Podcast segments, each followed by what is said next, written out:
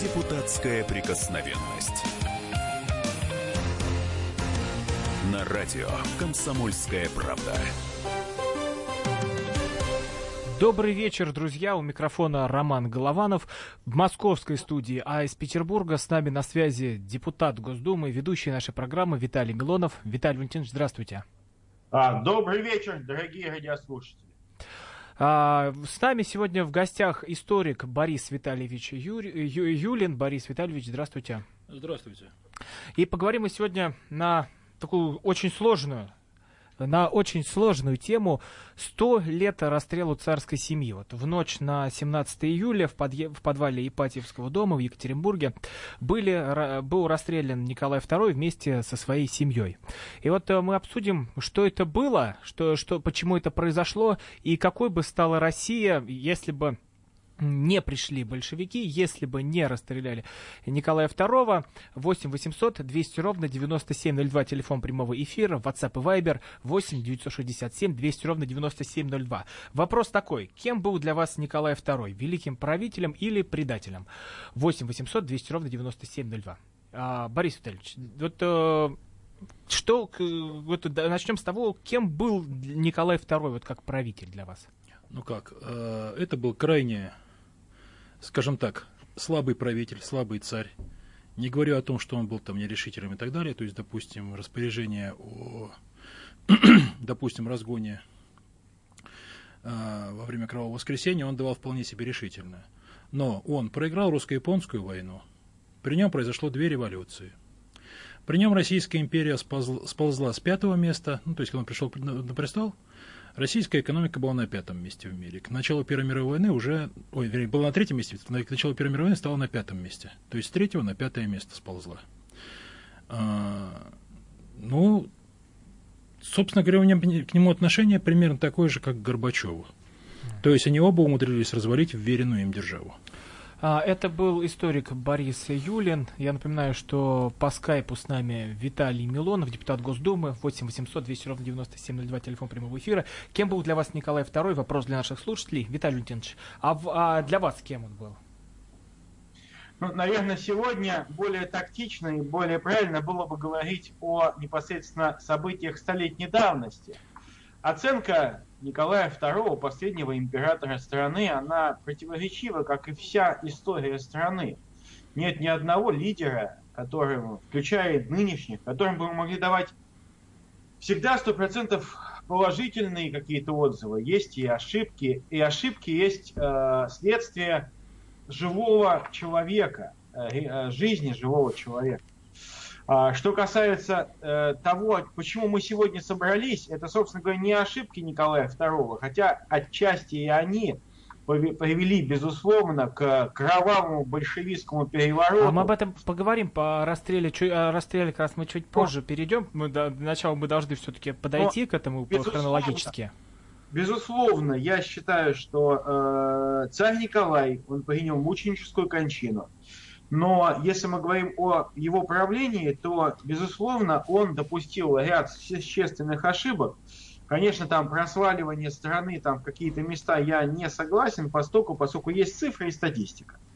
И гениально проведенные Столыпинские реформы, и другие изменения в законодательстве, они позволили ну, существенно вырваться России вперед. И если бы не втягивание в мировую войну, где Россия как опять снова как спасительница мира выступила и стала достигать серьезных успехов, почему, собственно говоря, и произошла революция. Немцы видели, что им приходит конец, крышка. Поэтому были брошены все, э, в бой самые мерзкие силы, агентура, Ленин и его комарилья. А, Виталий Ильич, а, а вот а, давайте обратимся к Борису Юлину. А, вот вы как думаете, вот причина в чем была революция? Дело в том, что революционную ситуацию всегда в любой стране мира создает власть и только власть. То есть революционеры могут ей воспользоваться, они не могут ее создать. И если мы говорим, допустим, ну, э, говорят вот статистику, но если привести цифры статистики, сейчас появилось очень много вранья про чудесные успехи э, Российской империи, которых не было реально. Не было вообще. Э, вот которые, так сказать, сейчас публикуют. А вот, допустим, статистика реальная выглядит как? В Первую мировую войну Российская империя выпустила 28 тысяч пулеметов. Это война пулеметов была, по сути. Так вот, а Германская империя 280 тысяч пулеметов, в 10 раз больше. А Франция, например, 326 тысяч пулеметов, в 12 раз больше. То есть это говорит о положении э, экономики России. Дальше. Вот типа выступает Россия спаса, спа, э, спасителем всего мира, немцы ничего не могут сделать, поэтому вынуждены так использовать самые подлые методы. Но извините, а почему тогда всю Первую мировую войну, всю Первую мировую войну, главные силы Германии были на Западном фронте против Франции и Англии. Например, когда началась война, вот когда была э, закончившаяся провалом наступления Восточной Пруссии, из восьми немецких армий семь было против французов и англичан, и одна против нас. И при этом все равно наши две армии, которые наступали в Восточной Пруссии, вот первая Рейнкамф и вторая Самсонова потерпели поражение. Армия Самсонова была полностью разгромлена, а сам Самсонов застрелился. И так было практически всю войну. То есть там у нас успехи были в основном против турок, ну турок, по-моему, не бил только ленивый. И были успехи и неуспехи против австрияков. С немцами, к сожалению, складывалось как-то не очень. 8 800 200 ровно 9702, телефон прямого эфира. Кем для вас был Николай II? А, великим правителем или предателем? Это вопрос для наших слушателей. Также WhatsApp и Viber 8 967 200 ровно 9702. Ну вот пока читаю то, что пишут нам WhatsApp и Viber, поддерживают Бориса Юлина. А, вот, а Виталий Леонидович, а вы как думаете, может быть, причины революции все-таки крылись и в происходящем в стране, что не власть не доглядела? Слушайте, знаете, я немножко удивлен. Мы сваливаем все в одну кучу и следуем определенным большевистским клише э, э, преподавателей марксизма-ленинизма. Я все, лишь ответил на ваш вопрос, и могу привести цифры. Нет, нет вы, э, давайте так, конечно, вы утвердительно заявляете, ну, в общем, вещи, которые не соответствуют исторической действительности. Российская армия, да, было тяжело. Насчет того, что основные силы были сосредоточены против западных армий, это не совсем правда. То, Вы можете назвать цифры? Потерпела, то, что российская армия потерпела э, сокрушительное поражение на, вой... на полях это тоже неправда. И именно... Э, Я такого не говорил, что вся русская армия потерпела сокрушительное поражение. Понимаете, вы ну, перебираете мои слова. Зачем? Нет, секундочку. Я, вы уточните, я скажу более точно, более я узко сформулирую. Я всего лишь говорю о том, что российская армия в Первую мировую войну, э, безусловно, она была сложной. И сложной, и нечестной, и несправедливой, мы все это знаем, но говорить о том, что мы ее начинали проигрывать, это неправда. А, и мы ее стали проигрывать благодаря тому, что в силу различных причин, я здесь как раз никого не обеляю, произошла революция. Сначала Какое февраль... отношение революция имеет, допустим, к сдаче Новогеоргиевска, когда крепость со 100-тысячным гарнизоном и с 1100 орудиями была практически без боя сдана немцам? Или Ковна, когда э, комендант выехал от 40-тысячного гарнизона заранее вперед сдавать крепость немцам? Это 1915 год. До революции очень далеко. Большевики сидят либо на каторге, либо за границей. Главное, а, Кто виноват? Главное убедительно, главное убедительно э, фактами, вырванными из как бы из исторического контекста. Нет, я, я из исторического контекста я только вызвал то, что не общее отступление 915 года упомянул, а всего лишь вот две крепости. Когда 100-тысячная крепость с тысячным гарнизоном сдается без боя, и... это показатель. Виталий а, Показателем было то, что э, Германия не могла сопротивляться уже России. И показателем было то, что э, именно поэтому Германия стала применять активно... Вы можете назвать хотя бы одно крупное сражение, выигранное русскими войсками против немецких войск в Первую мировую? Ну, давайте мы не будем сейчас... Не, просто назовите одно, вы уже апеллируете к истории. Ну так возьмите просто сражение, это крупное, они известны. Вот Восточно-Прусская операция, Лодзинская операция – Э, Варшавская Венгородская операция, Брусиловский прорыв. Вот выберите операцию, где разбили немцев. А, давайте мы посмотрим на то, что а, фронт, который состоял в Первую мировую войну, мы просто уходим от темы. Я понимаю, что для вас, как для любителей большевиков, наверное, это все, конечно... Витальевич, мы, вер, вер, Витальевич, мы вернемся Что? к теме, как раз к теме расстрела. После перерыва, я... после перерыва, Витальевич, 8 800 200 ровно 9702, телефон для наших слушателей. Продолжим после короткой рекламы.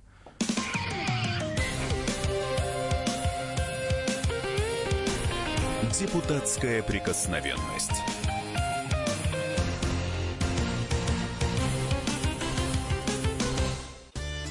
Каждый вторник с 10 утра по московскому времени в программе «Главное вовремя» садово-огородные советы в прямом эфире.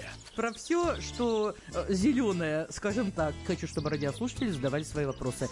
Большой эксперт. Самая удачная находка для всех работников мотыги и лопаты. Тетя Таня Кудряшова. И дети меня зовут мать всего зеленого. Вот такая петрушка на радио «Комсомольская правда». Слушайте и звоните по вторникам с 10 утра по московскому времени.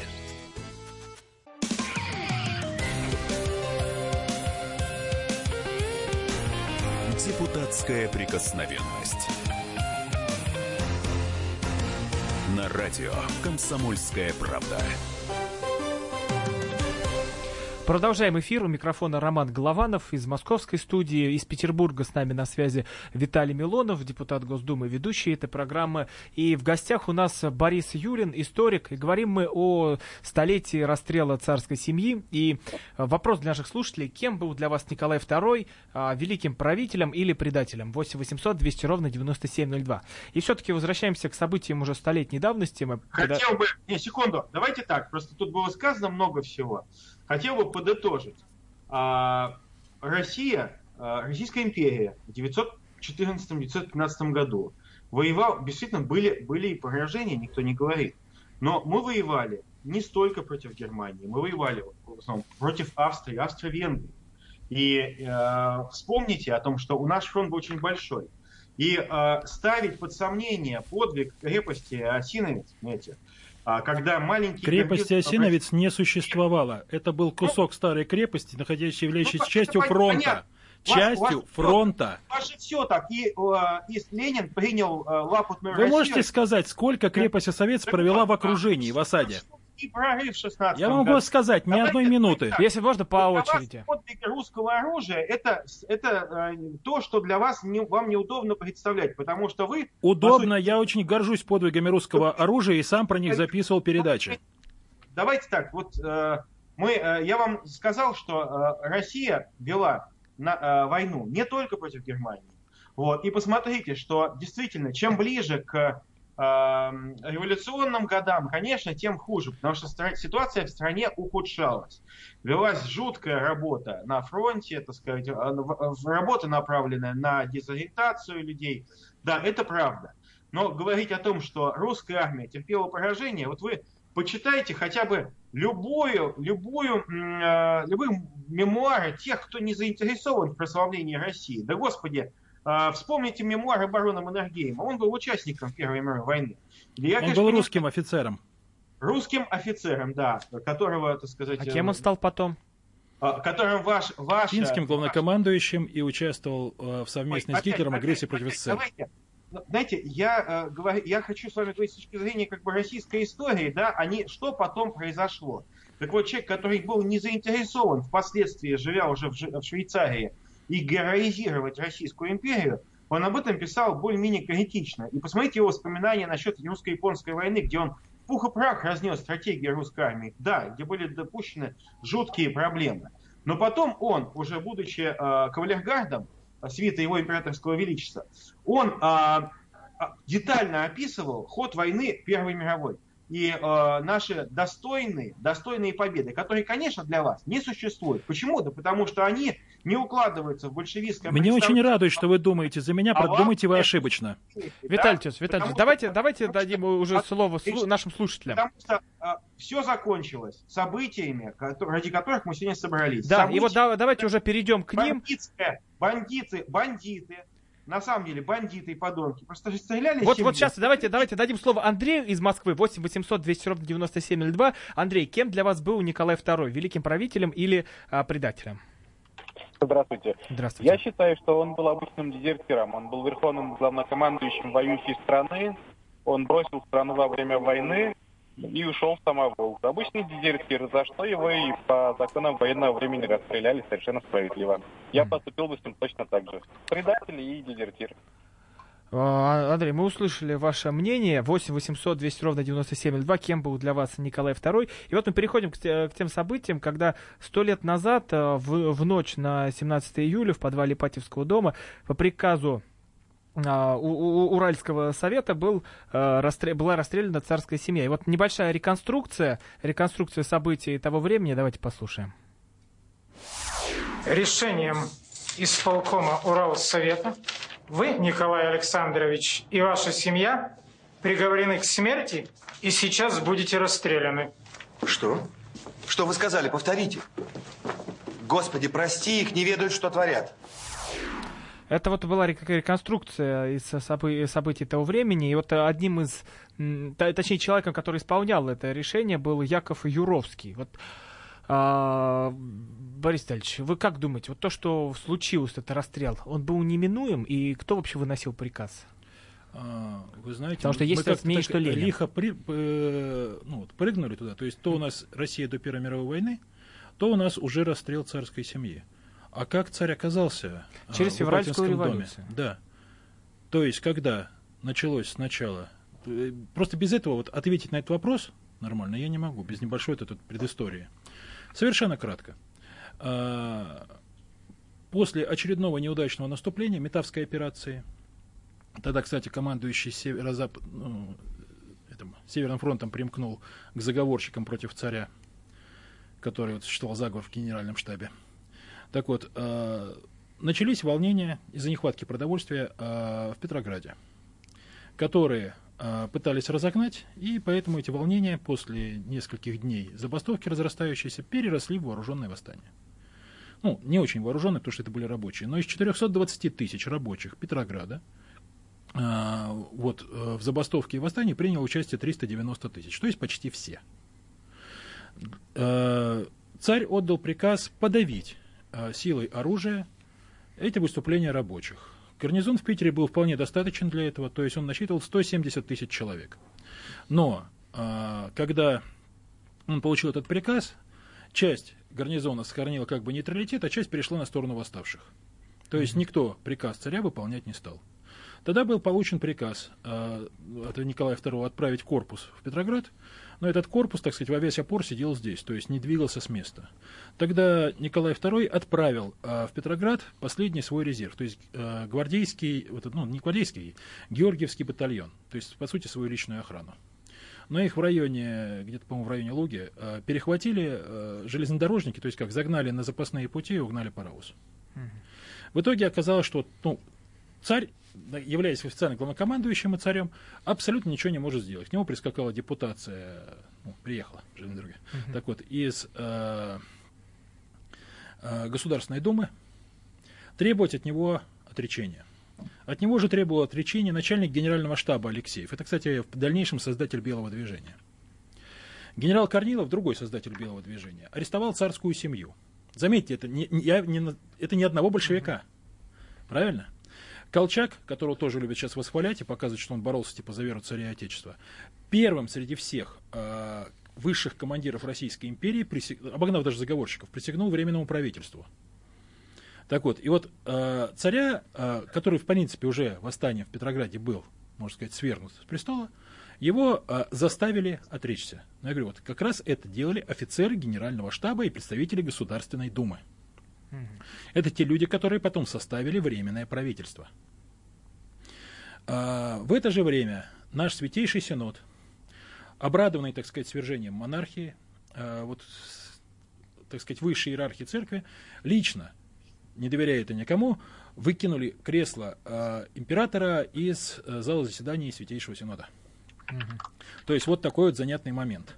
И писали такие вот поздравления в адрес Временного правительства, что наконец-таки закончился этот кошмар правления Николая II. Это церковь, русская православная.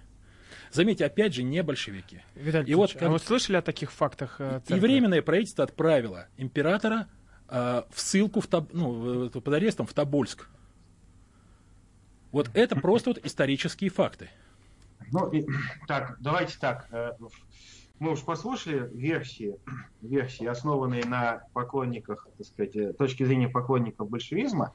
А, нет, нет, на самом деле версия имеет место на право на существование. Почему? Потому что для того, чтобы 70 э, лет создавалась легенда, легенда о кровавом безвольном царе, о справедливом народном гневе, который последовал, так сказать, о том, что действительно предательство было. И сама царица э, супруга Николая II, она писала, помните, кругом измена, трусость и обман. Действительно, говорить о том, что вокруг царя и вокруг Российской империи не было вот этих вот чертей революции, ну, конечно.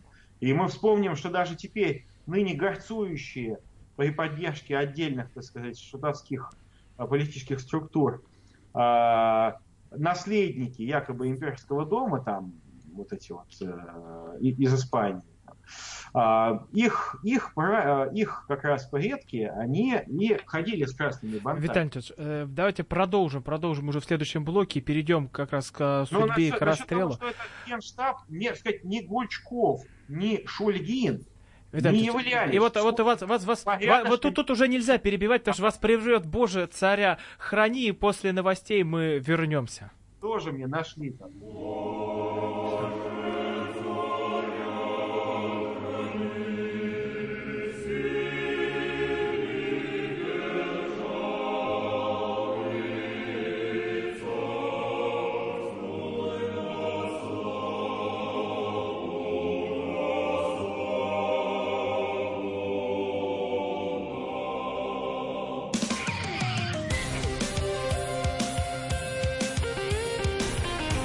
Депутатская прикосновенность.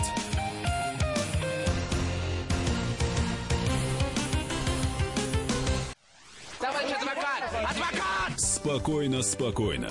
Народного адвоката Леонида Альшанского хватит на всех. Юридические консультации в прямом эфире. Слушайте и звоните по субботам с 16 часов по московскому времени.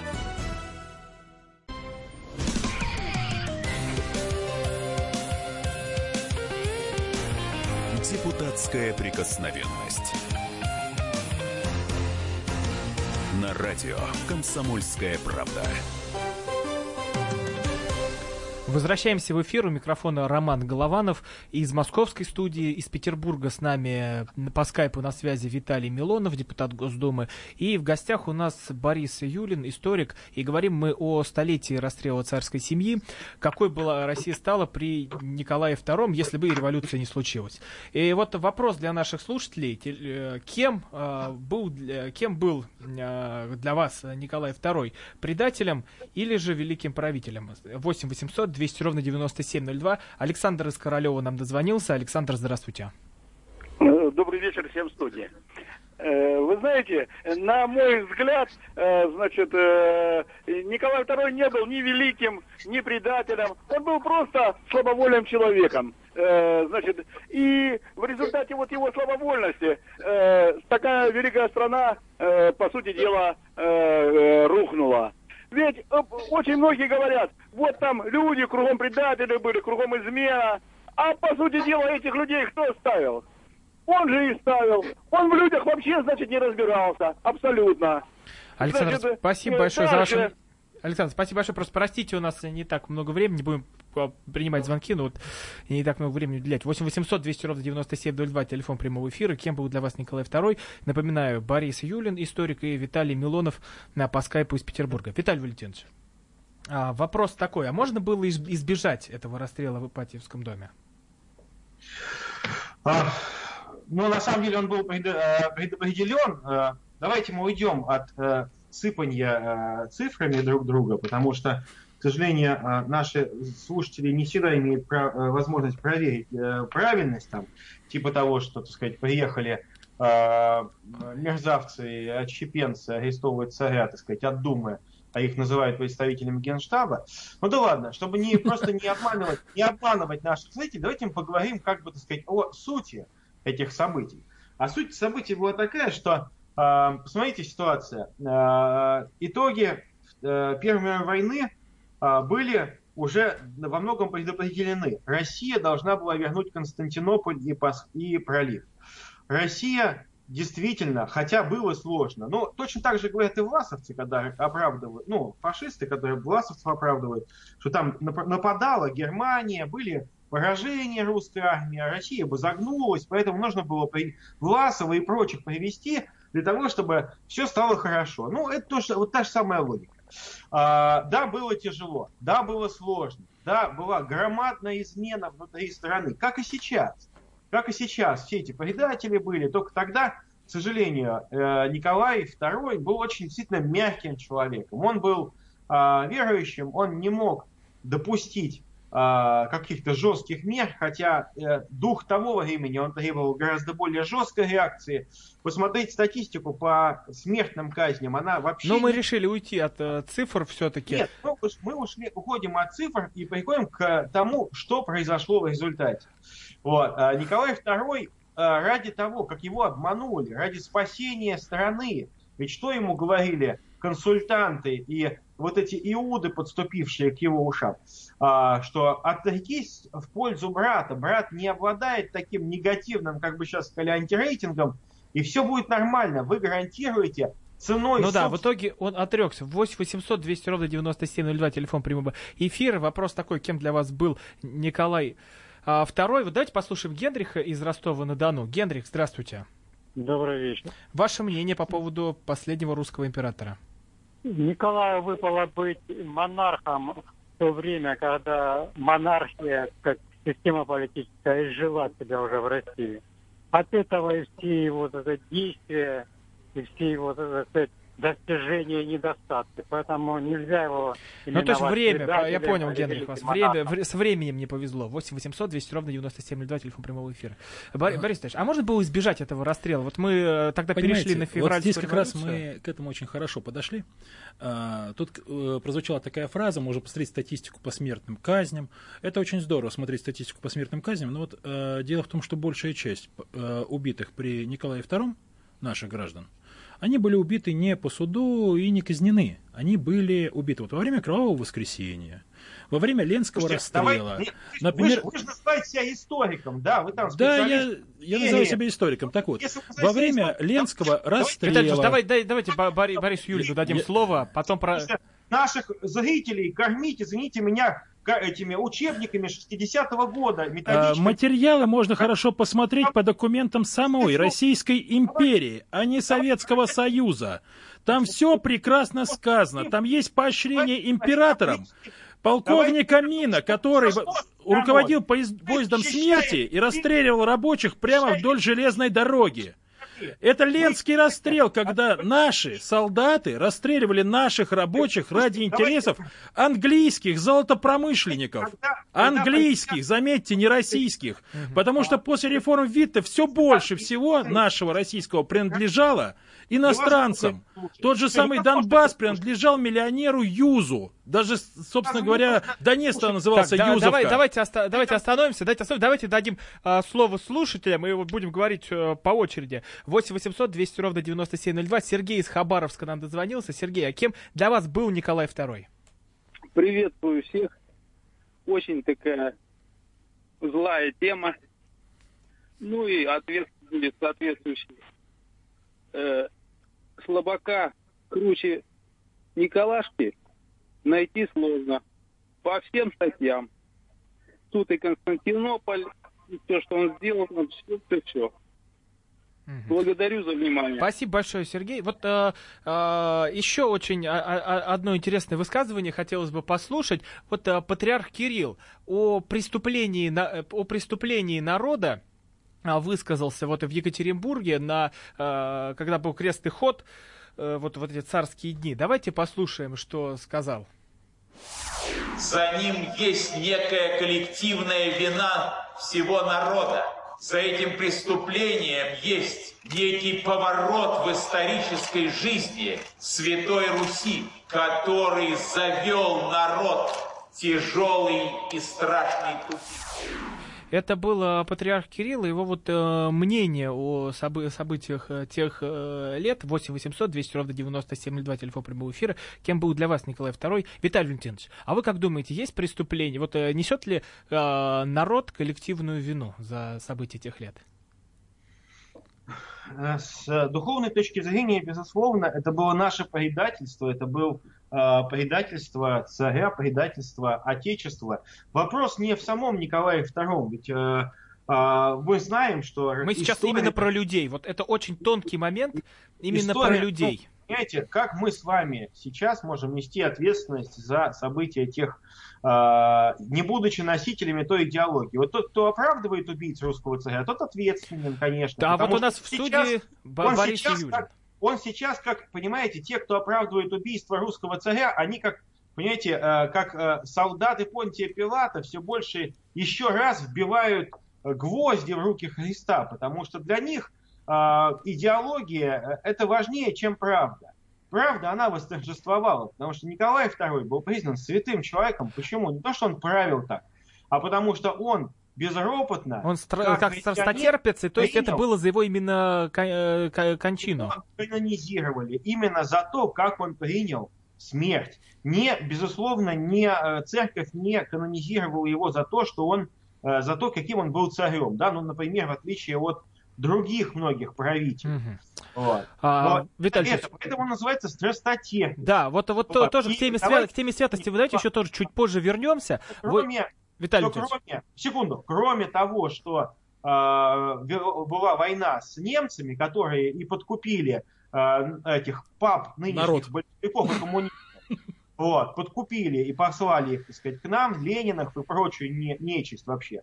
А, так вот, а, кроме всего прочего, еще была Антанта, да, которая предала и весь мир был тогда против. Да, но это мы уже услышали, что кругом предатели. Вот, еще раз напомню, телефон прямого эфира 8 800 200 ровно 9702. Бори, э, Борис Юлин, историк э, в, в студии, Виталий Милонов по скайпу из Санкт-Петербурга. Борис Витальевич, а вот те, кто оправдывают, вот сейчас вот тоже прозвучал очень тонкий момент, несет ответственность за это, за это преступление. Но это же нельзя отрицать, что это было преступление. Ну, во-первых, прежде чем перейти к преступлениям, не преступлениям, э, возьмем какой момент. Когда говорят, что э, ну, патриарх, когда сказал, что есть ответственность всего народа, что он предал царя. Понимаете, если народ предал царя, то это, скорее всего, картина другая. Что царь предал народ? Потому что когда царя предала вся страна, то есть и народ, и армия, и церковь, это, наверное, что-то не то с царем. Так вот, но тут э, уважаемый оппонент сказал э, насчет того, что вот убийство царя – это вот страшное преступление, которое вообще недопустимо. А про какого царя он говорит? Про Павла Первого? Или, может быть, при Петра Третьего. Вот, кстати, прям сразу сходу вопрос пришел. Или про Иоанна Шестого. Э, вот вопрос пришел. А за Петра Третьего, Павла Первого, э, цесаревича Дмитрия тоже надо каяться? Кстати, э, вам вопрос. Нет, я просто хотел еще упомянуть, что сами Романовы начали править с того, что на Красной площади казнили сына э, царя Дмитрия, ну, который еще известен как Лже-Дмитрий, и Марины Мнишек, то есть трехлетнего ребенка повесили на площади. Это с чего началось правление Романовых? Виталий Ильич, как тут быть? А, как быть, э, что были Несем ли ответственность, да, тоже нет, кается секунду, Нет, секундочку, секундочку. А, а, безусловно, что российская история, а я понимаю, что она только для меня является моей родной историей. Моему оппоненту, видимо, это другая история должна быть важна. Да, Но, я с ней беру, да. Моя родная история, она, безусловно, сложная и ошибки, и кровавые преступления в ней были. Это наша Родина, понимаете? Вот я в зависимости от конъюнктуры от Родины отказываться не собираюсь. И я могу сказать одно, что а, то, что в результате мы получили, то, что в результате пришло, вот эта нечисть, вот эта мерзкая жабья а, свара, Троцких, Лениных, Урицких. Вы только что говорили про то, что для вас вся история важна. Но вот вы целый вперед выкидываете в помойку сходу. продавцы, которые пришли в результате... Как тут быть? А они же не наша история разве? Вы говорите про утро Стрелецкой казни, а я говорю про то, как ваши дорогие, дорогие наркоманы, вот, а, там в подвале расстреливали девочек невинных девочек расстреливали, он Кстати, добивал. не апеллируйте постоянно рот, к детям. Он ей в рот выстрелил из револьвера и об этом смаковал, тварь несчастная. Понимаете, а потом скотина был еще похоронен за государственный счет и на пенсии жил за наш с вами счет. Предатель Иуда. Вот кто он такой был. Вот это вам вердикт от Я... всего народа. И если вы говорите, что все были против царя, почему же... Виталий а, а, продолжим, продолжим после короткого перерыва. 8 800 200 ровно 9702. Кем для вас был Николай II? Будем принимать ваши звонки.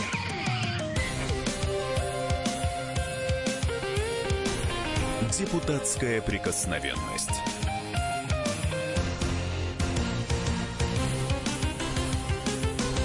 Слушайте в нашем эфире совместный проект «Радио Комсомольская правда» и телеканала «Спас».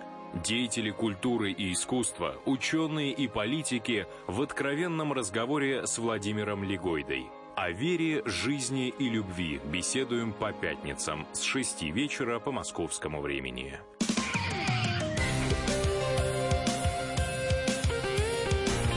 Депутатская прикосновенность. На радио «Комсомольская правда». Возвращаемся в эфир. У микрофона Роман Голованов. Э, в московской студии мы вместе с историком Борисом Юлиным и э, по скайпу из Петербурга Виталий Милонов, депутат Госдумы. Тема у нас такая «Сто лет расстрелу царской семьи». И кем для вас был Николай II предателем или великим правителем. 8 800 200 ровно 9702. Телефон для наших слушателей. Александр из Тверской области нам дозвонился. Александр, здравствуйте. Здравствуйте. Извиняюсь, я не сначала слушал, а, поэтому я точно не знаю, что уже было или нет. Если, если получится, две минутки дадите. Я вот У нас очень мало времени, буквально вот э, прям несколько секунд. Да, да, да. И в итоге э, хотел что сказать, что, э, во-первых, э, у него были, конечно, и заслуги и так далее. Он был, конечно, страстотерпцем вместе со всеми, но это была, я так понимаю, что, скорее всего, необходимая э, жертва, потому что Колчак, нанятый американцами, и как все белые остальные, они продвигались очень быстро в ту сторону. Спасибо большое, Александр. Простите, не так много времени, но это очень э, такая тонкая тема, что это ну, нужна была вынужденная жертва. Вот, а, Борис Витальевич, вы, я тоже готовился к эфиру, а, смотрел ваш видеоролик, и вы сказали, что вот расстрел был неминуем, и если я не ошибаюсь, что он был справедлив. Дело в том, что царя собирались судить. То есть, собственно говоря, Ленин хотел, чтобы э, царь с женой были доставлены э, в Москву и там провести над ними суд, собственно говоря, и действительно э, рассчитывали после этого суда расстрелять. То есть здесь ничего такого необычного нет. Но дело в том, что решение о расстреле принял Уралсовет. Уралсовет состоял из левых большевиков и левых эсеров. Это, собственно говоря, такие две сросшиеся достаточно группировки. Э, которые выступали против основной массы большевиков и тех эсеров, которые большевиков поддерживали. Они были радикальнее. Э, дело в том, что после Брестского мира они как раз-таки э, выступили, ну, скатили жесткую оппозицию, и в июле 18 года, то есть как раз вот когда был расстрел царской семьи, примерно в это же время было восстание левых эсеров в Москве, во время которого они даже Дзержинского захватили заложники. Так вот, и был Савинсковский мятеж э, в Ярославле, когда уничтожали большевиков. И Уралсовет, который, кстати, поддерживал скорее именно этих вот э, левых эсеров, которые восстали в Москве. Но дело в том, что когда большевики заключали э, мир э, с Германией, э, mm-hmm. Уралсовет лично от Уральского совета, так сказать, персонально объявил э, войну Германии снова. То, то есть это вот тоже очень важный момент. 8 800 200 ровно 9702. А, Борис Ильич, а вот э, Виталий Валентинович, а вы, вы как думаете, Ленин виноват в расстреле или же не виноват царской семье? А, ну, опять же, а, при всем моем различии, я очень уважаю собеседника, а, различных взглядов, это версия, которую он рассказал. Безусловно, мы знаем о том, что другой э, известный, так сказать, коммунист, э, один из лидеров революции, о котором несправедливо забывают, господин, гражданин Троцкий, которого, слава богу, прибили э, в свое время. Вот это его версия о том, что э, свалить вину на, за расстрел царской семьи на Сталина и еще на так называемую вот эту вот Екатеринбургскую группировку. Э, все бы ничего, все бы ничего, но если бы а почему э, тогда почему советское правительство запустило такую э, кампанию дезинформации? Тогда, а что тогда Михаил Александрович в Перми рас, э, расстреляли? А Лопаевское убийство, а расстрел великих князей в Петрограде. Но я, насколько помню, Ленина даже это чуть ли не в контрреволюции обвинили, когда он пытался забрать в Москву. А, извините, просто понимаю, чисто конечно, по фактам. Очень легко. Извините, очень чисто легко. по фактам.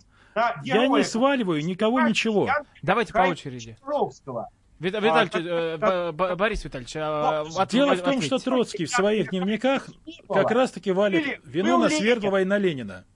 только Троцкий это, Это рассказывает как бы со слов это Свердлова. два- Две сатаны. Ленин и Свердлов, понимаете, это порождение А, беремен- Вы что-то беремен- попутали, сатана один. э, Так, э, бесовки какой-то. Понимаете, это проклятие нашего народа. так вот, вы про проклятие потом расскажите, да. давайте я по фактам немножко Понимаете, расскажу. Виталий, у нас не так много времени остается, давайте дадим э, оппоненту. Для проклятия, да. Так вот, э. Так вот, э, дело в том, что э, Уралсовет, он бы в это время распоряжение Москвы, то есть э, распоряжение Ленина, например, не выполнил в принципе, потому что они в это время были в контрах. Кстати, здесь упомянуто, упомянуто было убийство э, великих князей Волопаевски. Так дело в том, что там тоже как раз руководил всем этими событиями. А Один из членов ЦИК... э, Нет, отвечайте, кто руководил в Петрограде расстрелом великих князей? Тоже ваши? не в Петрограде, а в кто? их расстреляли. Так вот, ш- не что? расстреляли, вернее, сбросили в В шахту. Так вот. Петрограде в девятнадцатом году кто расстрелял? Почему расстреляли великих князей? Тоже, вы скажите, понятно, А, что в это Петрограде сброд, тут... который Нет, так вы про Алапаевск или про Петроград? Вы про что? Ленин ваш сифилитик, понимаете, пришел к власти. Он 17 еще и году. некрасивый, Понятно, да, просто плохой было человек. Дав- давайте, что. давайте его сейчас остановим, остановим вот это, давайте сейчас остановим, чуть сбавим обороты. 8 800 200 ровно 9702. Кем для вас был Николай Ни а, один Второй? нормальный Алексей из Севастополя человек дозвонился. не просто давайте дадим слово Алексею. Ни один, только предатели Родины. Алло. Да, Алекс- Алексей, вы в прямом эфире. Алло, добрый вечер. Дело в том, что Севастополь э, при Николае II являлся столицей, южной столицей Российской империи. Он неоднократно бывал в нашем городе. Э, он бывал в Ялте. Э, дворец этот сохранен до сих пор.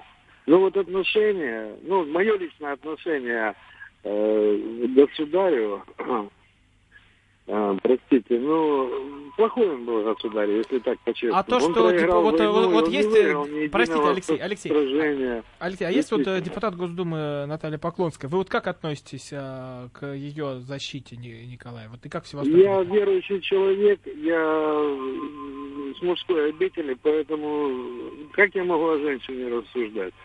Я вас понял, это достойный ответ. Это достойный ответ, Алексей. 8 800 200 ровно 9702. Виталий Валентинович, вот э, к вам вопрос.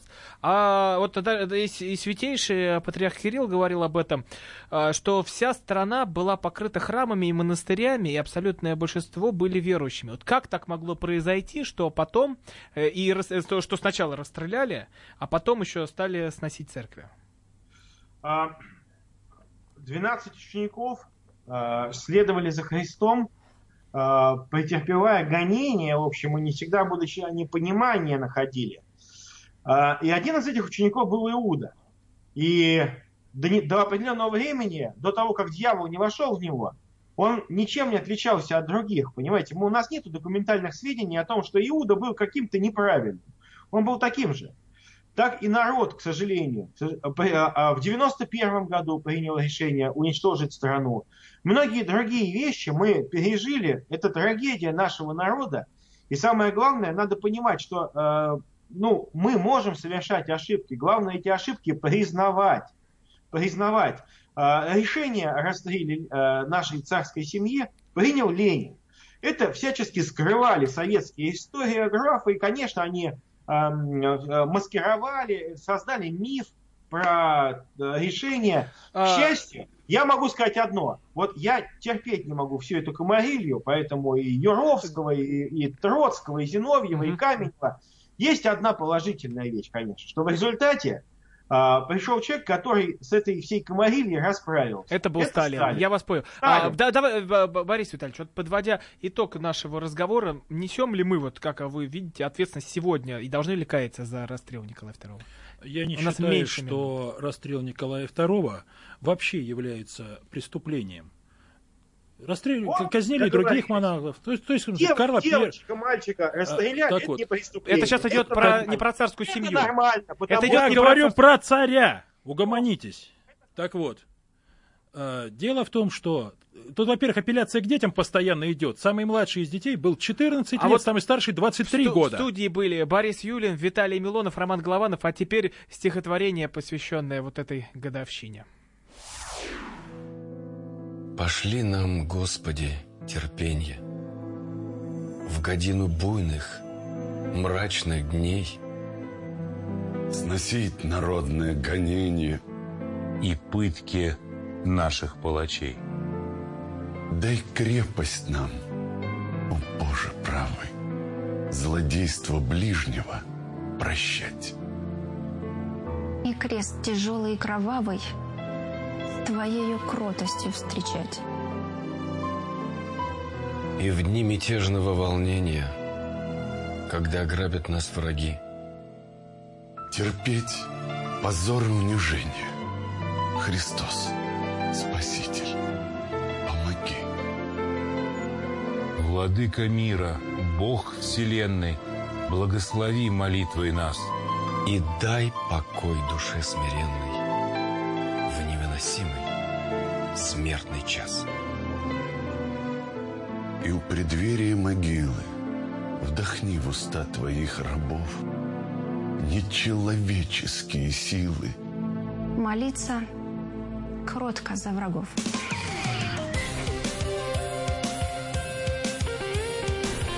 Депутатская прикосновенность.